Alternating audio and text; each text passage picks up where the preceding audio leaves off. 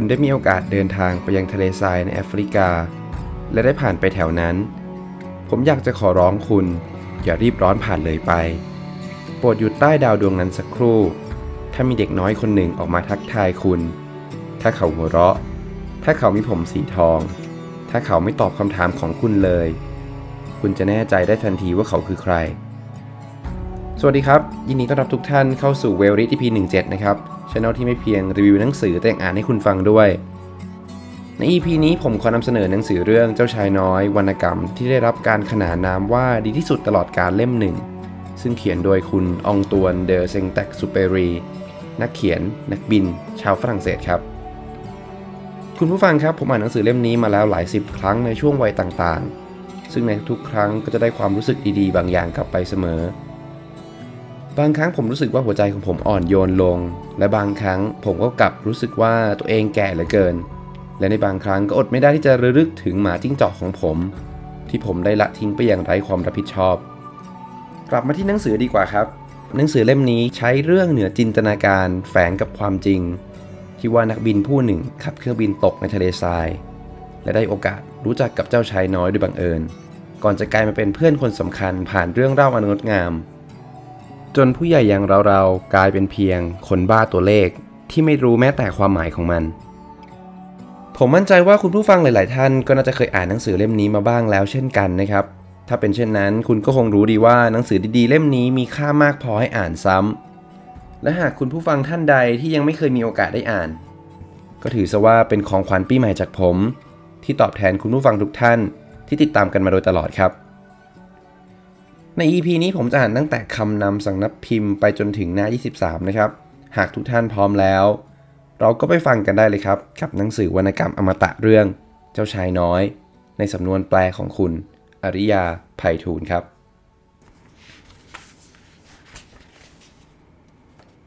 คำนำสำนักพิมพ์ ผมไม่อาจบอกกล่าวแก่คุณ หรือแสดงให้คุณเห็นได้ว่า หนังสือเล่มนี้พิเศษเพียงใด เพราะว่ามันจะพิเศษและมีความหมายต่อคุณ ก็เมื่อคุณได้ลงมืออ่านมันทีละหน้า และได้ใช้หัวใจสัมผัส แต่ผมอาจแบ่งปันแก่คุณสักเล็กน้อยได้ว่าสำหรับผมแล้ว หนังสือเล่มนี้ไม่เพียงทำให้ดวงดาวบนท้องฟ้ามีความหมายและงดงามยิ่งกว่าค่ำคืนไหนๆ แต่ยังทำให้ผมคบคิดเรื่องการสร้างความผูกพันอยู่บ้าง ตลอดจนทำให้ผมเฝ้าทบทวนซ้ำๆถึงคำกล่าวของเจ้าชายน้อยที่ว่า ผู้คนในโลกของคุณ ปลูกกุหลาบ 5,000 ต้นในส่วนเดียวกัน แต่เขากลับไม่เคยพบสิ่งที่เขาค้นหา และผมก็ถามตัวเองว่า ผมได้พบสิ่งที่ค้นหาแล้วหรือยัง เจ้าชายน้อยตีพิมพ์ครั้งแรกเป็นภาษาอังกฤษและภาษาฝรั่งเศสเมื่อคศ 1943 ที่นครนิวยอร์กประเทศสหรัฐอเมริกา ซึ่งอองตวนเดอ แซงเตกซูเปรีใช้เป็นสถานที่พำนักในช่วงลีภัยสงคราม และกว่าจะได้ตีพิมพ์ครั้งแรกในประเทศฝรั่งเศส มาตุภูมิของผู้เขียน ก็เป็นเวลา 2 ปีต่อมา และเริ่มจำหน่ายอย่างเป็นทางการอีกราวครึ่งปีให้หลัง คือเดือนเมษายน คศ 1946 เพื่อรำลึกวาระครบรอบ 75 ปี ฉบับพิมพ์ครั้งแรกในประเทศฝรั่งเศสนี้ สำนักพิมพ์ระหว่างบรรทัดจึงได้จัดพิมพ์เจ้าชายน้อย ฉบับภาษาไทย สำนวนแปลของอริยาไพฑูรย์ขึ้นมาอีกครั้ง โดยพยายามคงต้นแบบตามฉบับตีพิมพ์ในประเทศฝรั่งเศสไว้ทั้งหมด แล้วเพิ่มเติมปกภาพเจ้าชายน้อยขูดปล่องภูเขาไฟเป็นพิเศษสำหรับผู้สะสม แม้ว่าจะเป็นเวลาหลายสิบปีแล้ว นับตั้งแต่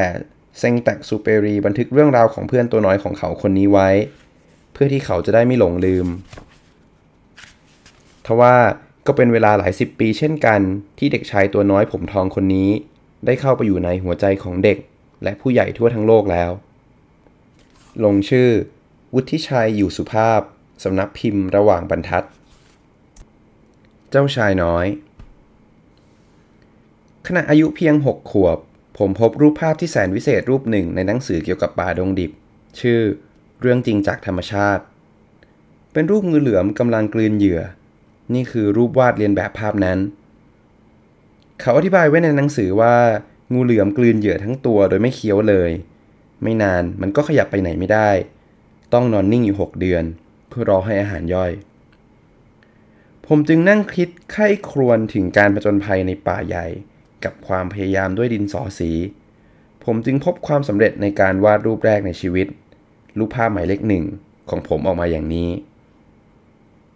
ผมนำงานชิ้นเอกไปอวดผู้ใหญ่พร้อมกับถามว่ารูปวาดของผมทำให้พวกเขากลัวบ้างไหม พวกเขาตอบว่าทำไมต้องกลัวหมวกด้วยล่ะ นั่นไม่ใช่รูปหมวกสักหน่อย มันเป็นรูปงูเหลือมกำลังย่อยช้าง ผมจึงวาดใหม่ ให้เห็นภายในของงูเหลือม เพื่อให้ผู้ใหญ่ได้เข้าใจ พวกเขามักต้องการคำอธิบายอยู่เสมอ รูปภาพหมายเลขสองของผมออกมาอย่างนี้ ผู้ใหญ่แนะนำว่าผมควรจะเลือกวาดภาพงูเหลือม ทั้งชนิดที่เห็นด้านนอกและด้านใน แล้วหันไปสนใจวิชาภูมิศาสตร์ ประวัติศาสตร์ คณิตศาสตร์ และภาษาศาสตร์จะดีกว่า ผมจึงต้องละทิ้งอาชีพนักวาดภาพผู้ยิ่งใหญ่ ตั้งแต่อายุเพียง 6 ขวบ เพราะผมรู้สึกท้อถอยกับความไม่ประสบผลสำเร็จในการวาดรูปแรกและรูปที่สองผู้ใหญ่ไม่ค่อยเข้าใจอะไรเอาเสียเลย เป็นเรื่องน่าเบื่อหน่ายมากสำหรับเด็กๆ ที่จะต้องคอยป้อนคำอธิบายแก่พวกเขาอยู่เสมอ ผมจึงเลือกอาชีพใหม่ โดยการไปฝึกเป็นนักบิน ผมบินไปเกือบทั่วโลก และวิชาภูมิศาสตร์ก็ช่วยผมได้โดยตรง ผมบอกถึงความแตกต่างระหว่างจีนกับแอริโซนาได้ในทันทีที่เห็น มันเป็นประโยชน์มากทีเดียวเมื่อเราหลงทางในเวลากลางคืน ทั้งทั้งที่ตลอดชีวิต ผมต้องติดต่อพบปะกับผู้คนที่เอาการเอางานจำนวนมาก ต้องร่วมบ้านกับผู้ใหญ่หลายคน และมีโอกาสใช้ชีวิตกับพวกเขาอย่างใกล้ชิดที่สุด แต่ก็ไม่ได้ทำให้ผมรู้สึกต่อพวกเขาในทางที่ดีขึ้นเลยแม้แต่น้อย เมื่อผมได้รู้จักใครก็ตามที่มีท่าทางฉลาดสักหน่อย ผมมักจะทดสอบเขา โดยเอารูปวาดรูปแรกที่ผมยังคงเก็บไว้ออกมาให้ดู เพราะผมอยากจะรู้ว่าเขาเป็นคนที่เข้าใจอะไรๆได้อย่างแท้จริงหรือไม่ แต่บ่อยครั้งที่พวกเขาตอบว่ามันเป็นรูปหมวก ผมก็จะไม่พูดกับเขาเรื่องของงูเหลือมป่าใหญ่ หรือดวงดาวอีก ผมจะปล่อยเขาไปตามทางของเขา แล้วจะคุยกันถึงเรื่องบริดกอล์ฟการเมือง และเน็กไทแทน และผู้ใหญ่พวกนี้ก็จะยินดีที่ได้รู้จักคนหนึ่งคนที่เอาการเอางาน ด้วยเหตุนี้ผมจึงต้องอยู่คนเดียวโดยปราศจากคนเข้าใจอย่างแท้จริง จนกระทั่งเมื่อเครื่องบินของผมไปเสียอยู่กลางทะเลทรายซาฮาราเมื่อ 6 ปีที่แล้ว บางสิ่งบางอย่างในเครื่องยนต์เกิดขัดข้อง และไม่มีช่างเครื่องหรือผู้โดยสารมาด้วยเลยสักคน ผมจึงพยายามซ่อมให้เสร็จด้วยตัวเองอย่างยากลำบาก นับเป็นความท้าทายระหว่างชีวิตและความตายเลยทีเดียว เพราะผมมีน้ำเหลือสำหรับดื่มอีกเพียง 8 วันเท่านั้น คืนแรกผมต้องนอนบนผืนทรายในที่ห่างไกลบ้านเรือนผู้คนเป็นพันๆไมล์ผมรู้สึกโดดเดี่ยว ดุดลูกเรือรอดตายเกาะแพคว้างกลางมหาสมุทรคุณคงนึกจินตนาการได้ถึงความประหลาดใจของผม เมื่อได้ยินเสียงเล็กๆ ปลุกขึ้นในตอนเช้า กรุณาวาดแกะให้ผมสักตัวเถิดอะไรนะ วาดแกะให้ผมสักตัวเถิด ผมกระโจนขึ้นเราถูกฟ้าผ่า ขยี้ตาให้แน่ใจว่ามันยังใช้การได้ดี เด็กชายตัวเล็กๆ ท่าทางแปลกๆกำลังจ้องมองผมอย่างเอาจริงเอาจัง นี่คือรูปที่ดีที่สุดของเขาที่ผมวาดขึ้นหลังจากนั้น แต่แน่นอนว่ายังห่างไกลจากความมีชีวิตชีวาของตัวจริง ซึ่งก็ไม่ใช่ความผิดของผม เพราะผมหมดกำลังใจมาตั้งแต่ตอนฝึกวาดภาพเมื่ออายุหกขวบนั้นแล้ว และก็ไม่เคยวาดรูปอะไรอีกเลย นอกจากงูเหลือม ที่เห็นด้านนอกและด้านใน ผมจ้องมองภาพที่ปรากฏด้วยความประหลาดใจ อย่าลืมว่าตอนนี้ผมอยู่ห่างไกลจากผู้คนนับพันไมล์แต่เด็กชายตัวน้อยๆของผม ไม่ได้มีท่าทีว่ากำลังหลงทางแต่ประการใด เขาดูไม่เหน็ดเหนื่อย หิวกระหาย หรือหวั่นกลัว อีกทั้งไม่ปรากฏลักษณะของเด็กน้อยผู้หลงทางกลางทะเลทรายห่างไกลผู้คนเป็นพันๆไมล์เลย ผมต้องใช้ความพยายามอย่างมากกว่าจะพูดออกมาได้ แต่เธอมาทำอะไรที่นี่ เขาพูดซ้ำอีกครั้งอย่างสุภาพราวกับเป็นเรื่องสลักสำคัญ ได้โปรดวาดแกะให้ผมสักตัวหนึ่งเถิดเมื่อรู้สึกถึงบางสิ่งบางอย่างที่ลึกลับ น่าเลื่อมใส คนเรามักไม่กล้าขัดขืน ฉะนั้น แม้ผมจะอยู่ห่างนับพันไมล์จากสิ่งมีชีวิตทั้งมวล อีกทั้งกำลังอยู่ท่ามกลางอันตรายถึงชีวิต ผมก็ต้องหยิบกระดาษและปากกาหมึกซึมออกมาจากกระเป๋า แต่แล้วก็นึกขึ้นมาได้ว่า ผมเคยเรียนแต่วิชาภูมิศาสตร์ ประวัติศาสตร์ คณิตศาสตร์ และภาษาศาสตร์ ผมจึงพูดกับเด็กน้อย วงเล็บ ด้วยอารมณ์เสียเล็กน้อยว่า ผมวาดรูปไม่เป็น แต่เขาตอบว่า ไม่เป็นไร วาดแกะให้ผมสักตัวเถิด แต่ผมไม่เคยวาดรูปแกะมาก่อนเลย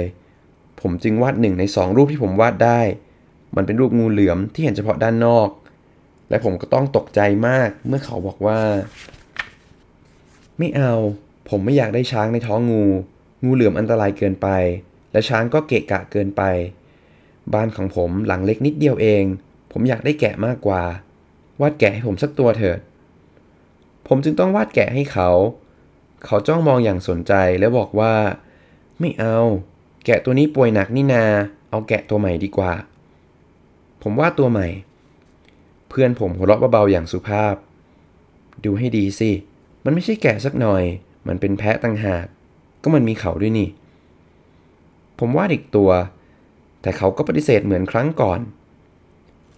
ตัวนี้แก่เกินไป ผมอยากได้แกะที่จะมีชีวิตอยู่ได้อีกนาน ฉะนั้น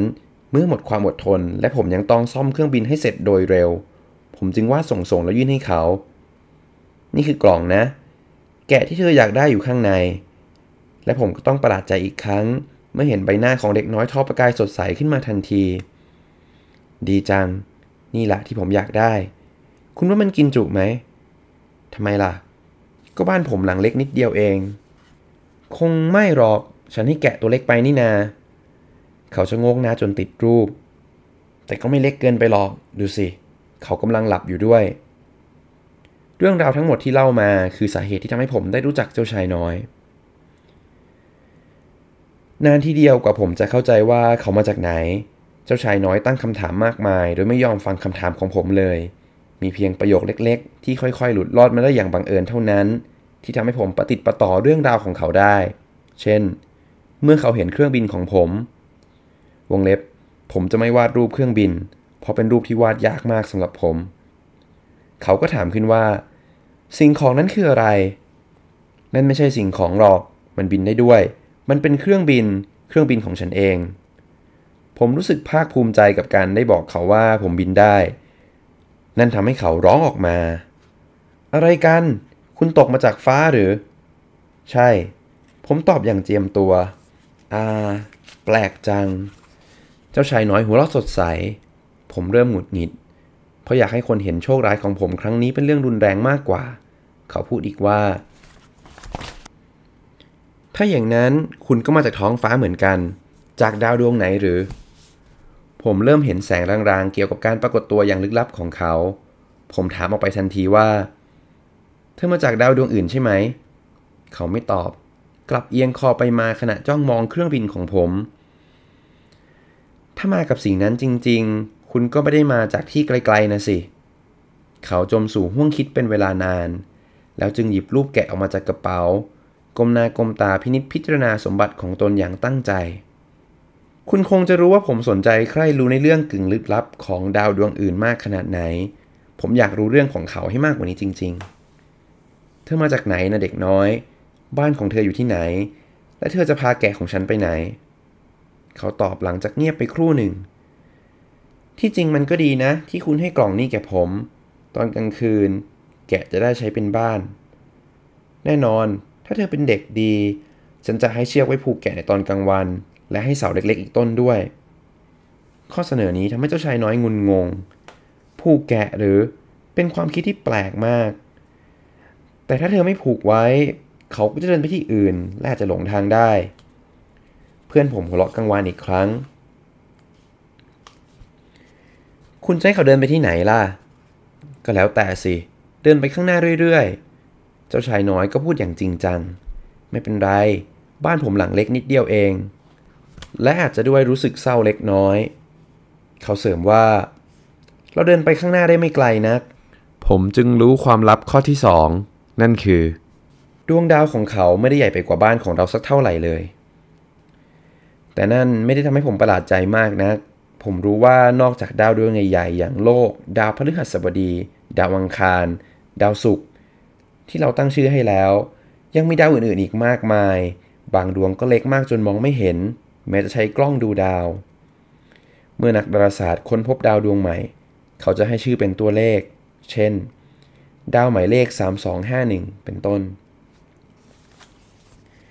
ผมมีเหตุผลที่เชื่อได้ว่าดวงดาวของเจ้าชายน้อย คือดาวเคราะห์น้อย B612 ที่พบเห็นเพียงครั้งเดียวผ่านกล้องดูดาวของนักดาราศาสตร์ชาวตุรกีเมื่อปี 1909 เขาเสนอรายงานการค้นพบที่ยิ่งใหญ่นี้แก่สภาดาราศาสตร์นานาชาติ แต่ไม่มีใครเชื่อถือ เพราะการแต่งตัวที่แปลกเกินไปของเขา ผู้ใหญ่มักเป็นเช่นนี้เสมอ นับเป็นโชคดีของดาวเคราะห์น้อย B612 ที่นักเผด็จการตุรกีได้ออกกฎหมายกำหนดโทษถึงประหาร บังคับให้ประชาชนแต่งกายตามแบบยุโรป นักดาราศาสตร์ผู้นั้นได้เสนอรายงานการค้นพบอีกครั้งในปี 1920 ด้วยเครื่องแต่งกายที่สง่างาม และคราวนี้ ทุกคนจึงยอมรับ ที่ผมเล่าเกี่ยวกับดาวเคราะห์น้อย B612 ให้คุณฟัง โดยพูดถึงตัวเลขอย่างละเอียด ก็เพราะพวกผู้ใหญ่นั่นแหละ พวกเขาชอบตัวเลขกันมาก ถ้าคุณพูดถึงเพื่อนใหม่สักคน เขาจะไม่ถามถึงเรื่องสำคัญสำคัญหรอก เขาจะไม่ถามว่า เสียงของเขาเป็นอย่างไร เขาชอบเล่นอะไรบ้าง เขาสะสมผีเสื้อด้วยหรือเปล่า แต่พวกเขาจะถามว่า เขาอายุเท่าไหร่ มีพี่น้องกี่คน เขาหนักเท่าไหร่ พ่อเขาได้เงินเดือนเท่าไหร่ ก็เท่านี้เองที่เขาเข้าใจว่าเขาได้รู้จักคนคนนั้นแล้ว ถ้าคุณเล่าให้ผู้ใหญ่ฟังว่า ฉันเห็นบ้านหลังหนึ่งก่อด้วยอิฐสีแดง มีดอกเจอราเนียมอยู่ตรงหน้าต่าง และมีนกพิราบเกาะอยู่บนหลังคา พวกเขาจะไม่สามารถจินตนาการถึงบ้านหลังนี้ได้เลย แต่ถ้าคุณเล่าได้ว่า ฉันเห็นบ้านหลังหนึ่งราคา 1 0 0 0 0แสนฟรัง เขาจะร้อง โอ้โห สวยจริงๆ ฉะนั้นถ้าคุณบอกเขาว่า พยานหลักฐานว่าเจ้าชายน้อยมีตัวตน คือเขาเป็นคนมีเสน่ห์ร่าเริง และเขาอยากได้แกะตัวหนึ่ง เมื่อใครสักคนอยากได้แกะ แสดงว่าเขาต้องมีตัวตนจริง ๆ พวกผู้ใหญ่จะยักไหลและเยาะว่าคุณทำตัวเป็นเด็กๆ แต่ถ้าคุณเล่าว่า ดวงดาวที่เขาอยู่คือดาวเคราะห์น้อย B612 นั่นแหละ เขาจึงจะเชื่อ และปล่อยความสงสัยให้โบยบินไป พวกเขาเป็นอย่างนี้เสมอ เด็กๆจึงต้องอดทนกับผู้ใหญ่เรื่อยไป แต่คนที่เข้าใจชีวิตจะต้องหัวเราะเยาะตัวเลขเหล่านั้นแน่นอน อันที่จริงผมอยากจะเริ่มเรื่องแบบนิเทพนิยายมากกว่า ผมอยากเล่าว่า การละครั้งหนึ่งมีเจ้าชายน้อยองค์หนึ่ง อาศัยอยู่บนดวงดาวที่ใหญ่กว่าตัวเขานิดเดียว เขาอยากมีเพื่อน สำหรับคนที่เข้าใจชีวิตอย่างแท้จริง เรื่องแบบนี้ดูจะน่าฟังกว่า แต่ผมไม่ต้องการให้ใครอ่านเรื่องของผมอย่างผิวเผิน ผมรู้สึกหม่นหมองขณะเล่าถึงอดีตในช่วงนี้ 6 ปีมาแล้วที่เพื่อนของผมได้จากไปพร้อมกับแกะของเขา ซึ่งถ้าผมลงบันทึกเอาไว้ ก็เพื่อที่ว่าผมจะได้ไม่ลืม เป็นเรื่องน่าเศร้าใจมาก หากเราลืมเพื่อนไปสักคน ไม่ใช่ทุกคนที่มีเพื่อน และผมก็อาจกลายเป็นผู้ใหญ่ที่ไม่สนใจอะไรมากไปกว่าตัวเลข โดยเหตุผลทั้งหมด ผมจึงออกไปซื้อดินสอกับสี มันลำบากอยู่เหมือนกันกับการหัดวาดรูปอีกครั้งในวัยนี้ ในเมื่อผมไม่เคยวาดรูปอะไรอื่นเลย นอกจากงูเหลือมทั้งสองชนิดเมื่อตอนอายุ 6 ขวบ แต่แน่นอน ผมจะพยายามวาดให้เหมือนที่สุดเท่าที่จะทำได้ แม้จะไม่แน่ใจในผลของมันนัก รูปหนึ่งอาจเหมือน และอีกรูปอาจไม่เหมือนเลย บางทีผมอาจผิดพลาดในเรื่องขนาด รูปนี้เจ้าชายน้อยตัวโตเกินไป แต่รูปโน้นก็ออกจะเล็กเกินไป ผมลังเลอยู่นานว่าเสื้อผ้าของเขาควรเป็นสีอะไร ผมลงสีสุ่มๆไป อาจจะดีหรือไม่ดีก็ได้ บางทีผมอาจเผลอไปบ้าง ในบางส่วนที่เป็นรายละเอียด แต่ยกโทษให้ผมเถิด เพราะเพื่อนผมไม่เคยอธิบายอะไรแก่ผมเลย เขาอาจคิดว่าผมก็เหมือนกับเขา แต่จนบัดนี้ผมก็ยังคงรู้สึกไม่สบายใจที่มองไม่เห็นแกะในกล่องใบนั้น ผมอาจเป็นผู้ใหญ่ไปแล้ว บางทีผมอาจแก่แล้วจริง ๆ ก็จบลงไปแล้วนะครับสำหรับ 23 หน้าแรกของเรื่องเจ้าชายน้อย โดยอองตวนเดอ แซงเตกซูเปรีนะครับถ้าเพื่อนๆสนใจจะอ่านหนังสือเล่มนี้ต่อนะครับ ซึ่งผมบอกเลยว่า คุณค่าเหมาะควรแก่การอ่านอย่างยิ่งนะครับ ไม่ควรพลาดด้วยประการใดทั้งปวง ก็สามารถหาซื้อ edition ต่างๆ ได้ตามร้านขายหนังสือหรือว่าจะเป็นออนไลน์ก็ได้นะครับ สำหรับ EP หน้าคุณผู้ฟังอยากฟังเรื่องอะไรเป็นพิเศษ สามารถได้คอมเมนต์หรือพิมพ์เข้ามาในช่องคอมเมนต์ได้เลยนะครับสำหรับวันนี้ผมก็ขอลาไปก่อน อย่าลืมกดไลค์กดแชร์กด Subscribe พบกันใหม่ EP หน้า สวัสดีครับ